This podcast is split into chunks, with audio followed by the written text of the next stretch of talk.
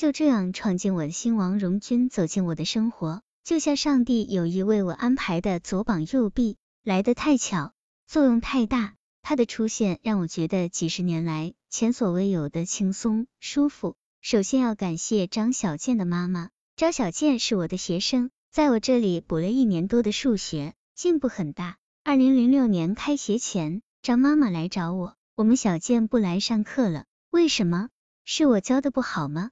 这种事情在我十多年的补习生涯中前所未有，很多人想方设法都找我补课，我不禁好奇，说出来不怕您笑话。小健他爸不给钱了，我一个单身女人，只能管孩子吃穿。女人的脸上布满了羞涩，没关系，你还是让小健来上课吧，这孩子资质不错，我不收他的学费，这怎么好意思呢？我也是个单身女人，知道你的难。说这话时，我的眼泪都要出来了。我和儿子的父亲是在儿子八岁时离婚的，儿子一直跟着他。离婚后，我把时间和精力都投入到教学上，晚上节假日也加班加点的补习。除了热爱教育，更主要的是我想念孩子。张小健继续在我这里补课，张妈妈不想占我便宜，一碰到我就说我有什么需要帮忙的。只管告诉他，我想来想去，自己一个人白天忙到黑夜，回家一碗热乎饭也难得吃上，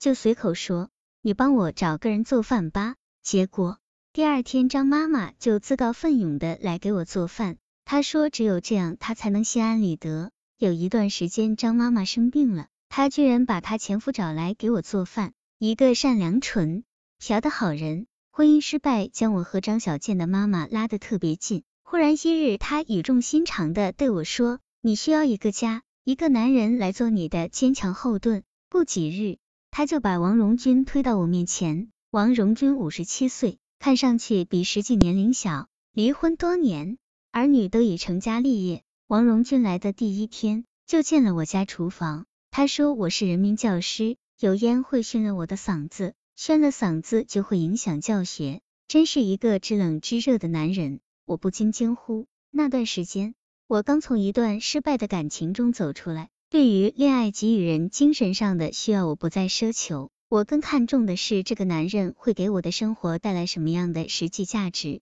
王荣军简直是为我量身定做的，他操持家务的能力比我强，最主要的是他的生活圈自单纯，老婆离婚了，孩子结婚了，这对于黄昏恋不可多得。我能如此迅速的接受王荣军、刘大良功不可没。